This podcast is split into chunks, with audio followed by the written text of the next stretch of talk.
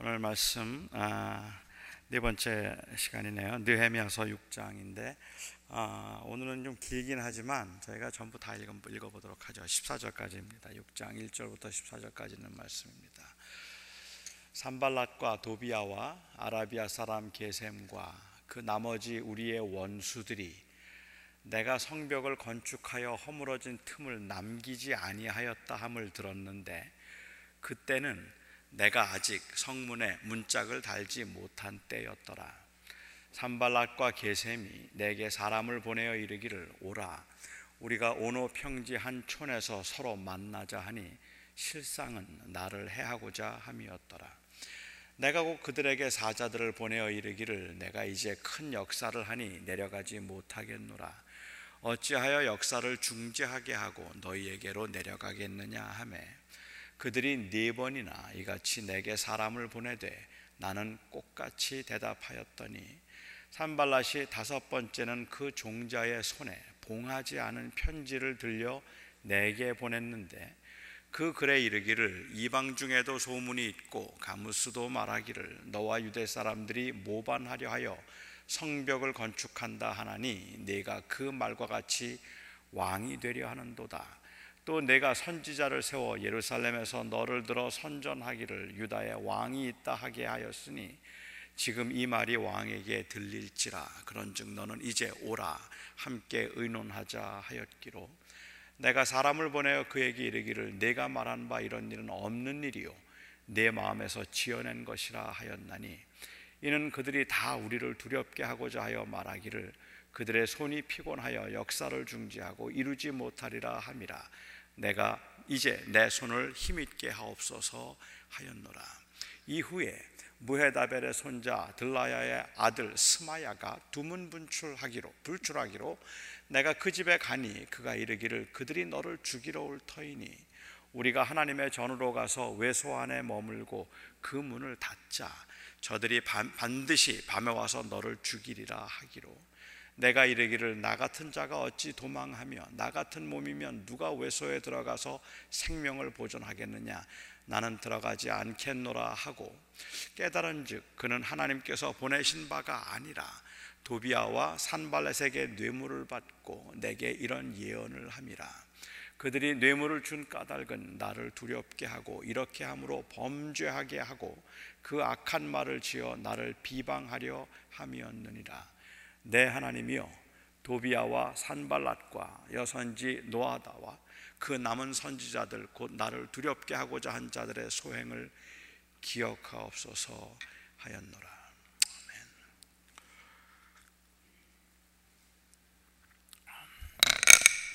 저는 나중에 영화를 하나 만들어 볼까 합니다. 아, 물론 그 영화의 감독은 저이고 그리고 주연도 제가 할 거고 아, 시나리오도 제가 쓸 겁니다.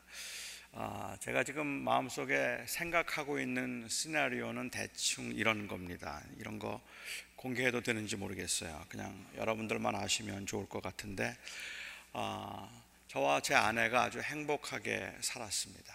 너무 행복하고 아주 오붓하게 사는 모습을 보고 이웃집 남자가 아, 저와 제 아내가 그냥 행복하게 살고 있다는 것만으로 못마땅해서 저를 죽이려고 합니다. 그 집요하게 쫓아다니면서 저를 죽일 기회를 찾고 그리고 저를 죽이려고 하다가 마침내 어느 날 저희 집에 들어와서 어, 저를 죽이려고 하는 그 순간에 제 아내가 어, 뒤에서 그 남자를 죽여버려요. 그 죽여서 극적으로 저를 구해줍니다. 아, 저는 그 죽을 뻔했다가 다시 살아나서 제 아내를 찾아가서 포옹을 하고 우리가 이제 살았다고 막 좋아하고 있는데 죽은 줄 알았던 이 남자가 뒤에서 정신을 차려서 저를 총으로 쏴서 죽이는 겁니다. 그동안에 제가 지켰던 것들이 한순간에 방심으로 다 날아가는 거예요.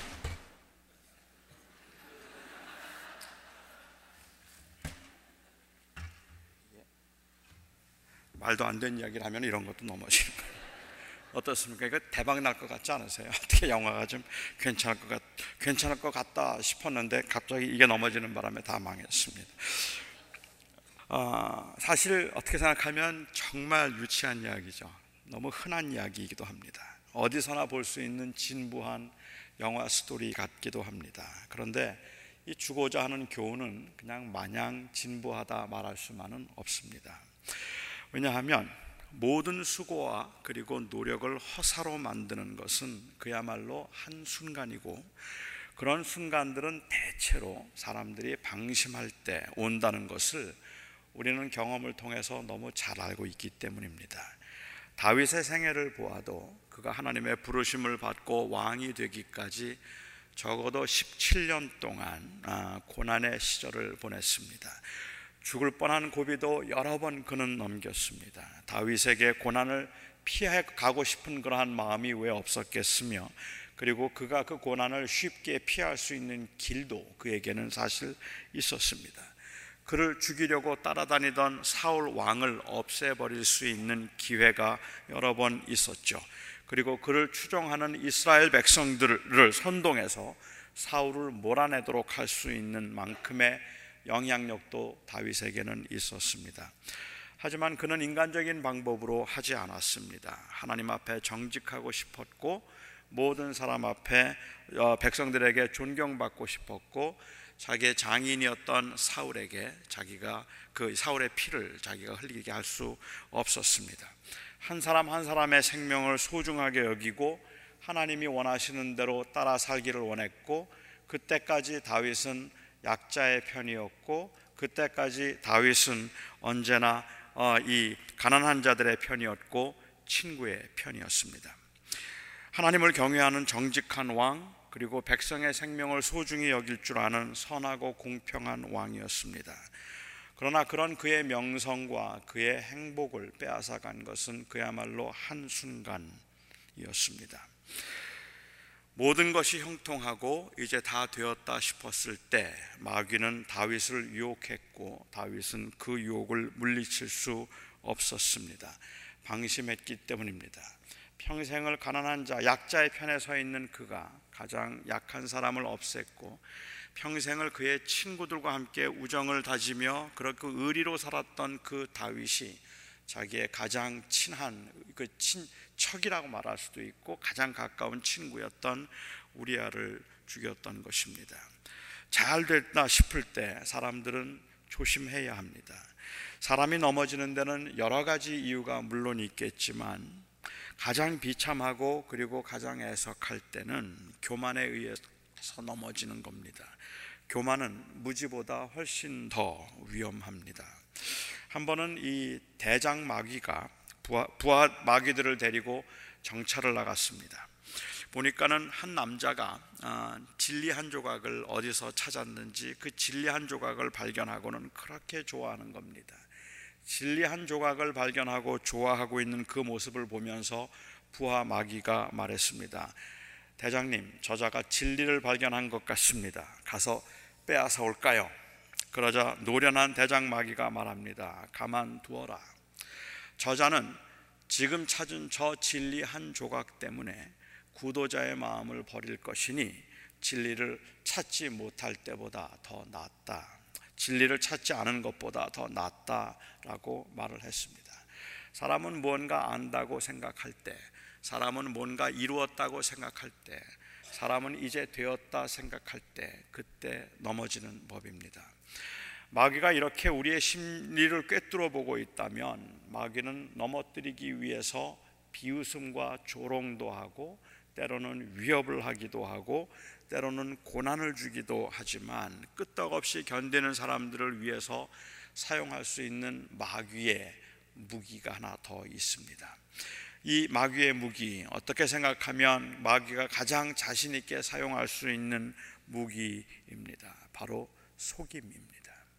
마귀는 그 이름 자체가 속이는 자인 것처럼 마귀는 사람을 속임에 아주 능통하고 그래서 사람이 자기 스스로도 속는 것을 모르, 모르 고 있을 만큼 아주 기가 막히게 사람들을 속일 수 있습니다.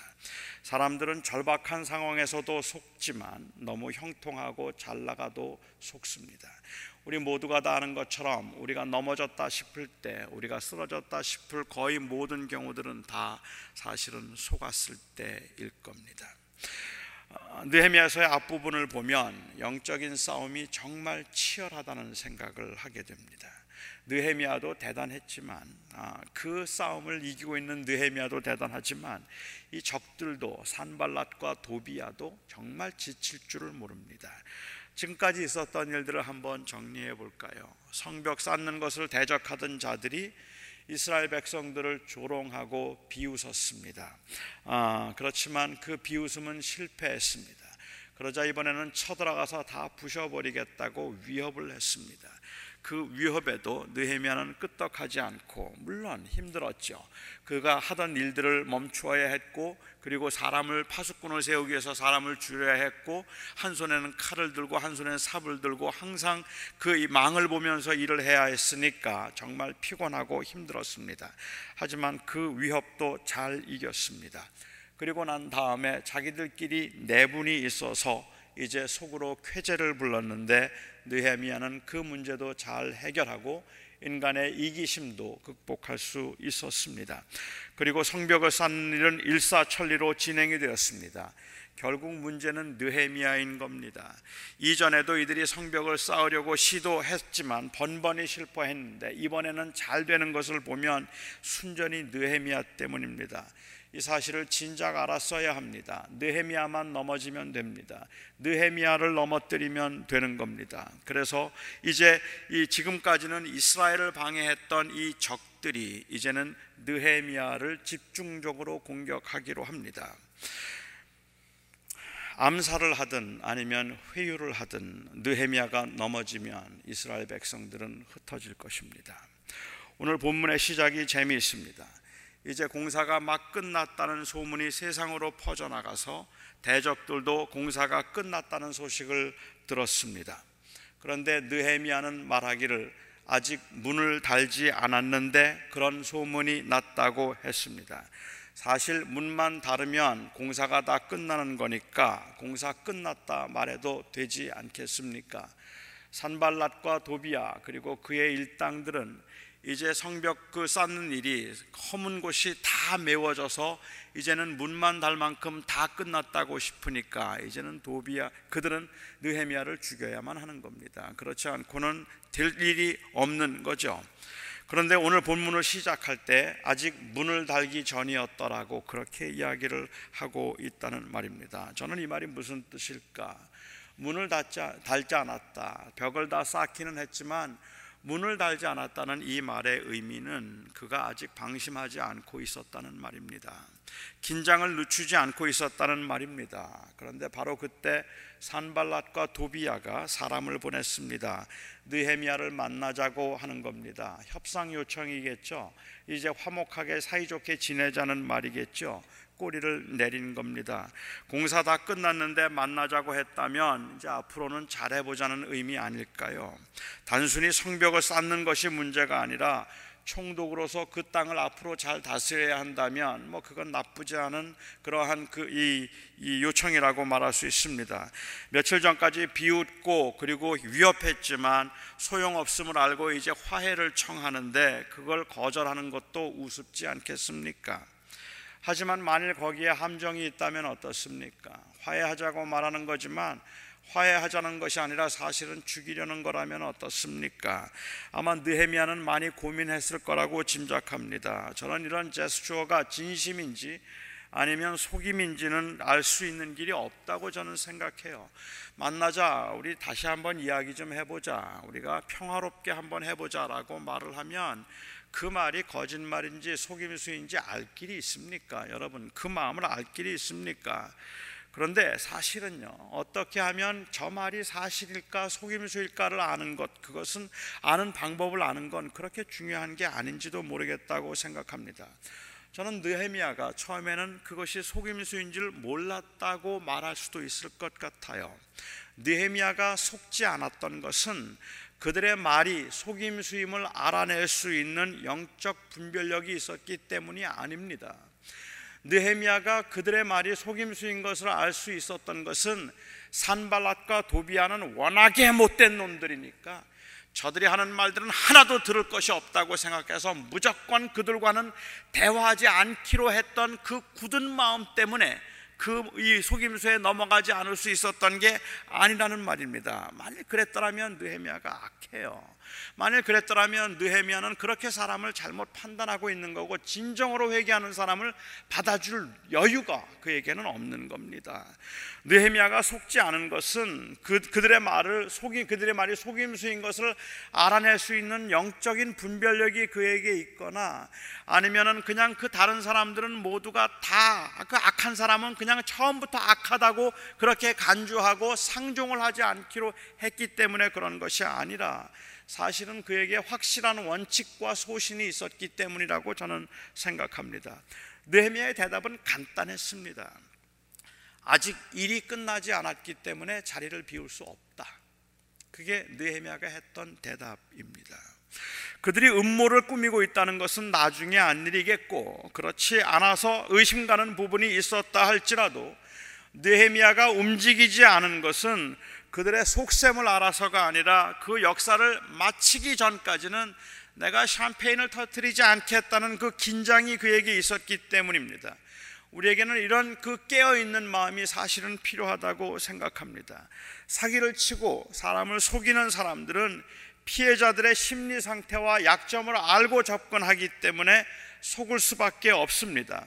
그래서 예수님께서도 거짓 선지자들을 조심하라고 하시면서 그들은 양의 탈을 쓴 이리와 같다고 하셨습니다. 우리는 이 양과 늑대의 우화를 너무 잘 알고 있기 때문에 사실은 너희는 그 이 거짓 선지자를 조심하라.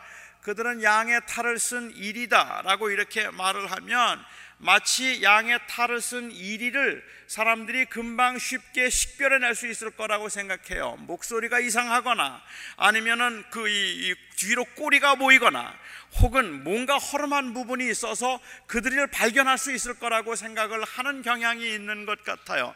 그래서 속은 사람이 어리석다고 말하는 것 같은데 그런데 주님께서 그들은 양의 탈을 쓴 이 이 일이다라고 그렇게 이야기를 할 때 양의 탈을 썼다는 말은 이들이 속이려고 달려오면 아무도 모른단 말입니다. 끝까지 모릅니다. 마지막 속고 나서 아는 겁니다. 그러니까는 우리에게 그들을 분별해낼 수 있는 그러한 영적 분별력이 없어요. 우리 교회 안에 이단이 들어온다면 이단이 들어왔을 때 여러분 아 저거 좀 수상하다. 저거 어, 이 이단인 것 같다. 저거 완전히 좀 수상한 신천지다. 어, 틀림없이 그래. 하고 여러분들이 그렇게 딱 짐감해서 짐작해서 딱 잡을 수 있었다. 그렇다면 제가 볼 때는 그 사람은 사이비 이단이에요. 어, 보통은 그렇게 넘어가지 않는 겁니다 속고 나서 알게 되어 있는 거죠 주님께서 말씀하실 때 어, 주님께서는 또한 그이 이 거짓 선지자를 조심하라고 하시면서 좋은 나무와 그리고 나쁜 나무의 비유도 말씀하셨잖아요.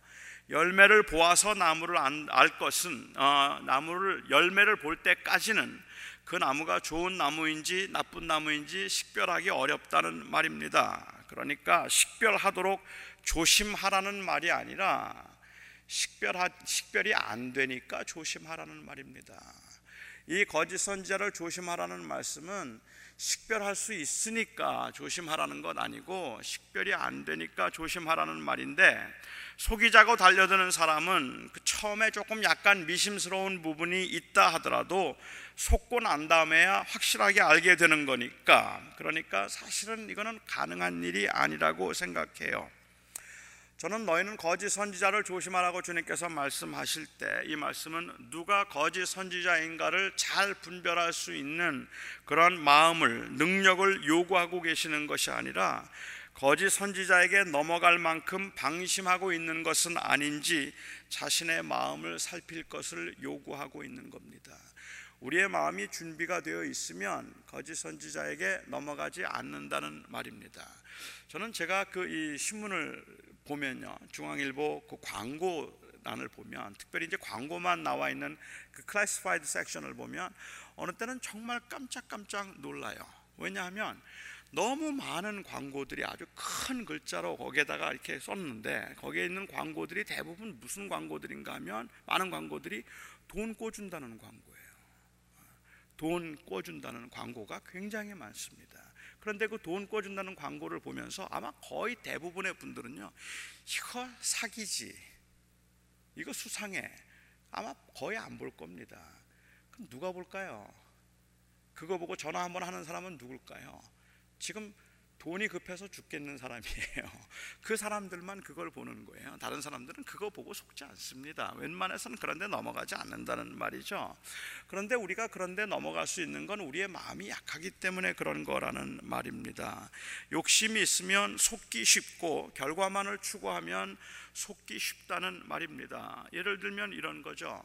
몰래 숨어서 이 속도 위반 티켓을 떼는 경찰을 보면 정말 얄밉기도 하고 야비하다는 생각이 들기도 합니다. 치사하게 저런 데 숨어 있어서 저기서 걸리지 않는 사람이 어디에 있어? 저렇게 불 다 꺼놓고 저렇게 저렇게 숨어 있으면 누구나 다 걸리지. 뭐 사람들은 그렇게 말을 해요. 그래서 엄청 신경을 쓰고 다닙니다.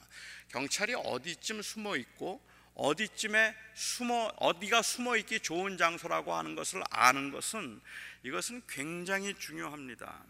아, 저는 경찰이 어디에 숨어 있는지를 알아요. 경찰이 어디쯤 가면 숨어 있겠다는 생각이 들어서 속도를 대충 늦추어서 갈 수 있는 그 현명함과 그리고 그 냉철함도 저에게는 있습니다. 그래서 저는 경찰에게 안 잡혀요. 경찰이 저를 못 잡아요. 제가 경찰보다 한 수 위입니다. 그런데요, 제 아내는 경찰이 어디에 숨어 있는지도 모릅니다. 경찰이 어디에 숨어 있는지도 모르고 경찰이 숨어 있다는 것도 몰라요. 제가 아무리 조심을 해도 사실은 경찰이 잡자 마음을 먹으면 저를 잡는 건 시간 문제겠지만 경찰이 제 아내는 절대로 잡을 수 없습니다.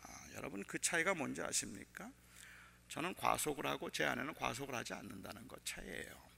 그러니까는 제 아내는 과속을 하지 않고 항상 그이 스피드 리밋을 지키기 때문에 경찰이 있는가 없는가가 중요하지 않아요. 그건 걸릴 문제도 아닌 거예요. 저는 늘 달려야 되기 때문에 그렇기 때문에 저는 항상 주변을 살펴서 숨지 않을 곳을 피해 다녀야 한다는 어, 말입니다. 언젠간 걸리겠죠. 걸렸든 걸리지 않았던 결국 문제가 되는 것은 경찰이 아니라 저인 겁니다. 왜 경찰을 탓할 게 아니라는 말이죠. 산발락과 도비아는 함정을 파놓고 느헤미야를 기다렸지만 그들이 무슨 말을 하든지 느헤미야는 공사가 끝나기 전에는 자리를 비울 수 없다는 원칙 때문에 느헤미야를 넘어뜨릴 수가 없었습니다. 나는 이 공사가 끝날 때까지는 못 움직여. 그게 느헤미야가 가지고 있던 마음이었던 그 원칙이었단 말이죠. 이제 문만 달면 되는데 지금은 빨리 문 달아야지 무슨 협상을 할 때냐 이겠는가 그런 판단했습니다. 그래서 느헤미야는 공사가 끝나지 않았기 때문에 자리를 비울 수도 없다고 했고 산발락과 도비아는 네 번에 걸쳐서 편지를 보내서 끈질기게 협상을 요구하고 그리고 위협도 합니다. 그들이 또 졌어요. 하지만 이 산발락도 집요한 사람입니다. 네 번을 편지를 보냈는데 느헤미야가 꼼짝도 하지 않으니까 이번에 다섯 번째 편지를 보냈습니다. 그런데 이번에 다섯 번째 편지를 보낼 때는 편지를 봉하지 않고 보냈습니다. 여러분 편지를 봉하지 않고 그냥 보냈다는 이야기는 씨를 하지 않고 그냥 보냈다는 이야기는 누구라도 읽으라는 말입니다.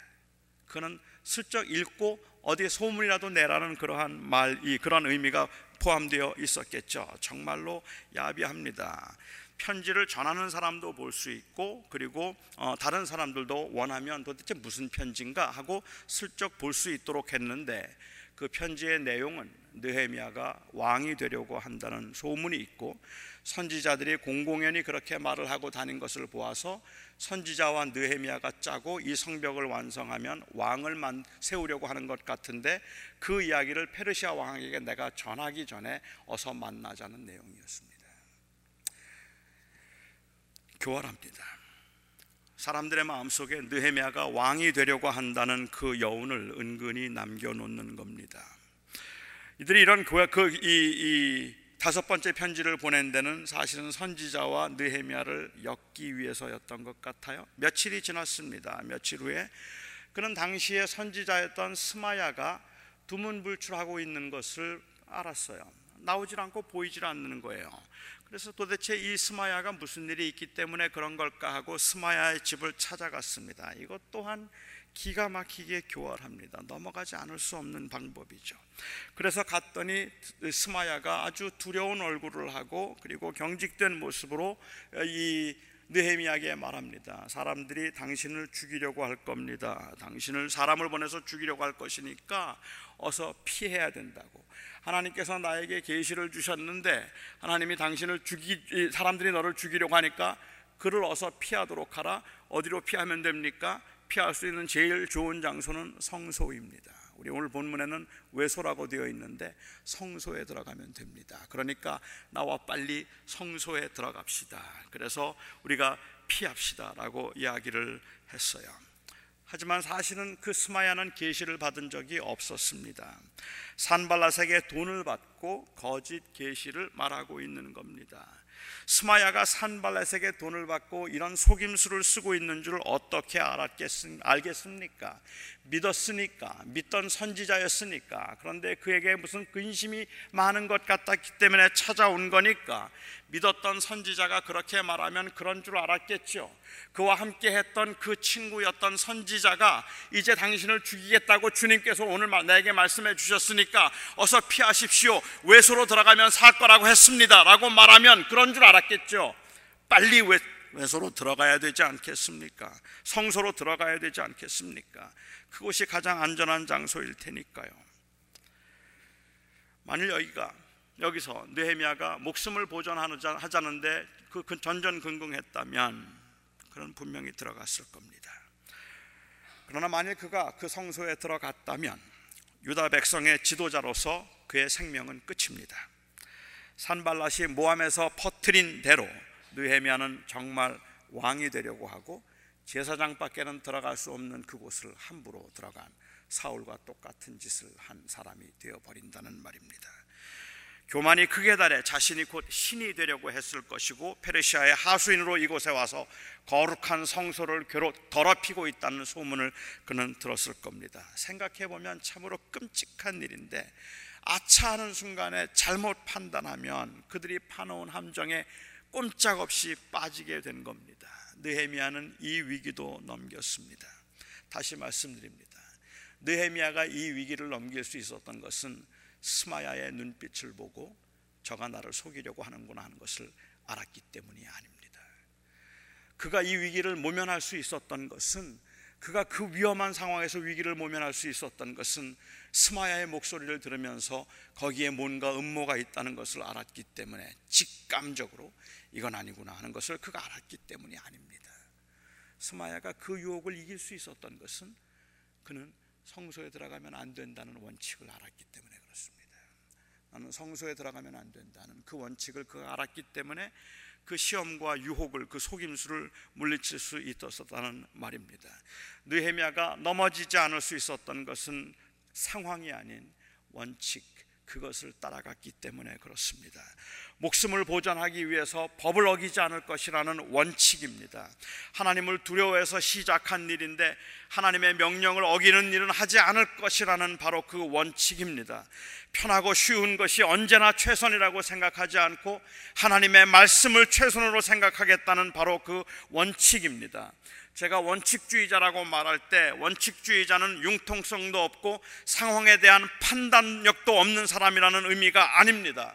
제가 원칙주의자라고 말하면 원칙주의자란 상황을 절대화하지 않는 사람이라는 말입니다. 그 주어진 것이 있어서 아무 것이나 쉽게 타협하라고 하지 않는 그 모습이 바로 절대 원칙주의자들의 모습이라고 생각해요. 그러면 속아 넘어가지 않을 겁니다. 존 파이퍼가 한 말입니다. 죄는 그 죄를 따르면 더 행복해질 것이라고 믿도록 설득함으로 힘을 받는다. 모든 유혹의 힘은 나를 행복하게 해줄 것이라는 유력한 가능성에서부터 비롯되는 것이다. 저것이 나를 더 행복하게 해줄 것이고 저것이 나를 더 기쁘게 해줄 것이고 저것이 나에게 더 큰 만족과 나에게 더 큰 힘과 더 큰 권력을 보장해 줄 것이라고 하는 그것에 대한 가능성, 그 유력한 가능성을 믿으면 넘어지는 겁니다. 우리가 넘어지지 않는 방법이 있다면 그것은 우리가 바로 우리 앞에서 하나님 앞에서 정해진 것들, 정한 마음을 붙들고 살아가는 것이 가장 중요하다는 말이죠. 아담과 하와가 사탄에게 속았던 것도 그들의 눈이 밝아져서 하나님처럼 될 것이라는 말에 현혹되어서 하나님의 말씀을 잊어버렸기 때문에 그렇게 된 겁니다. 인간의 행복은 하나님의 말씀 가운데 거한 그 하나님의 말씀 가운데 거하는 데 있다는 그 확신을 믿음을 잃어버리고 산다면 행복과 평안을 가장한 수많은 속임수에 사람들은 넘어가지 않을 수 없다는 말입니다. 느헤미야는 눈치가 빠른 사람이 아니었습니다. 느헤미야는 원칙이 있던 사람이었다고 저는 생각합니다. 우리가 살아가면서 얼마나 많은 유혹을 받게 되는지 얼마나 많은 경우에 정말 그렇게 해야 살 것 같다는 생각이 들어서 그게 하나님이 기뻐하시지 않는 일인 줄 알면서도 그 아주 진퇴양난의 위기에 처해 있을 때마다 우리는 가장 먼저 생각해야 되는 것이 하나님이 무엇을 원하시는가? 내가 과연 하나님께서 기뻐하시는 일은 무엇일까? 아니, 하나님의 말씀은 무엇이라고 말씀하셨는가? 하는 그것을 붙들고 나아가려고 하는 것이 아니라 자꾸만 상황을 따라가려고 한다는 말입니다. 요셉의 경우를 한번 생각해 보시기 바랍니다. 요셉은 이래도 죽었고 저래도 죽은 겁니다. 요셉의 그 이 주인이었던 보디발의 아내가 유혹하는 순간에 보디발의 아내의 유혹을 물리쳐도 그는 죽고 보디발의 아내를 범해도 그는 죽는 겁니다.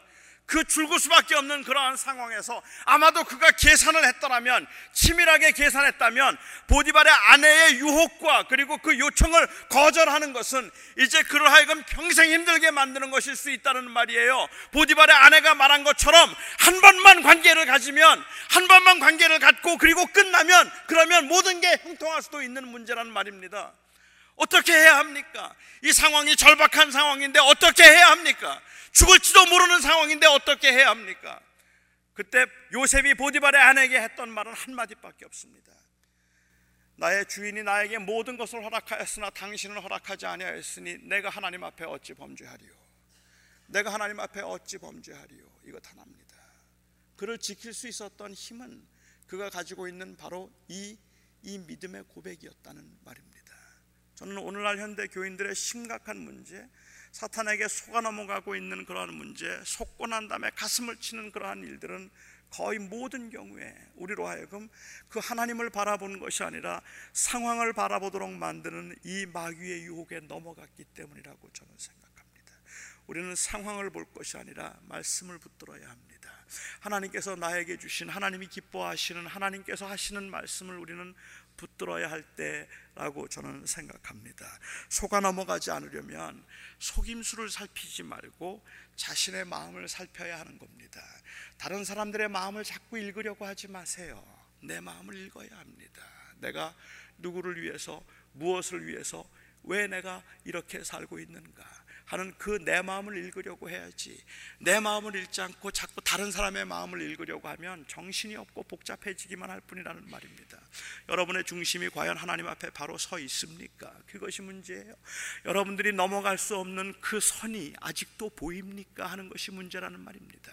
우리는 너무 많은 경우에 이 선을 지워버렸어요. 선을 자꾸만 넘나들기 시작했다는 말입니다.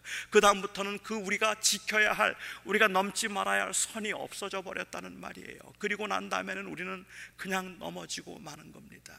마귀의 유혹은 우리로 하여금 끊임없이 말하는 겁니다. 한 번만 넘어오라고. 한 번만 넘어오라고. 그리고 그거 한 번 넘어가서 한 번 부정한 것들에 거짓된 것들에 악한 것들에 그게 돈이든 아니면은 그것이 명예이든 그것이 권력이든 거기에 한 번 손을 대면 그러면 우리는 넘어지는 겁니다. 저는 오늘 이 아침에 우리가 하나님 앞에 해야 할 기, 기도가 있다면 우리 교회들이 하나님 앞에 해야 할 기도가 있다면 너무 그럴듯한 상황들 때문에 정말 그렇게 되면 교회가 부흥할 것 같았고 정말 그렇게 되면 교회가 잘 될 것 같고 정말 그렇게 하면 내 목회가 성공할 것 같았고 정말 그렇게 하면 내가 잘 될 것 같은 생각 내가 그래서 인정을 받는 그러한 사역자가 될 수 있겠다는 생각 때문에 그러한 바로 그러한 그 유혹 때문에 넘어갔던 넘지 말아야 할 선을 넘어가는 순간부터 교회는 무너져 내렸다는 것을 우리는 교회사를 통해서 보고 알고 있다는 말이죠. 그리고 우리의 삶을 통해서도 우리는 알고 있다는 말입니다. 어려워서 힘들어서 그리고 어, 이, 이 너무 피곤하고 너무 부족해서 그래서 사람들이 넘어진 거 아닙니다. 사실은 그 속아서 넘어가는 경우들이 훨씬 더 많은 것 같아요. 기도하겠습니다.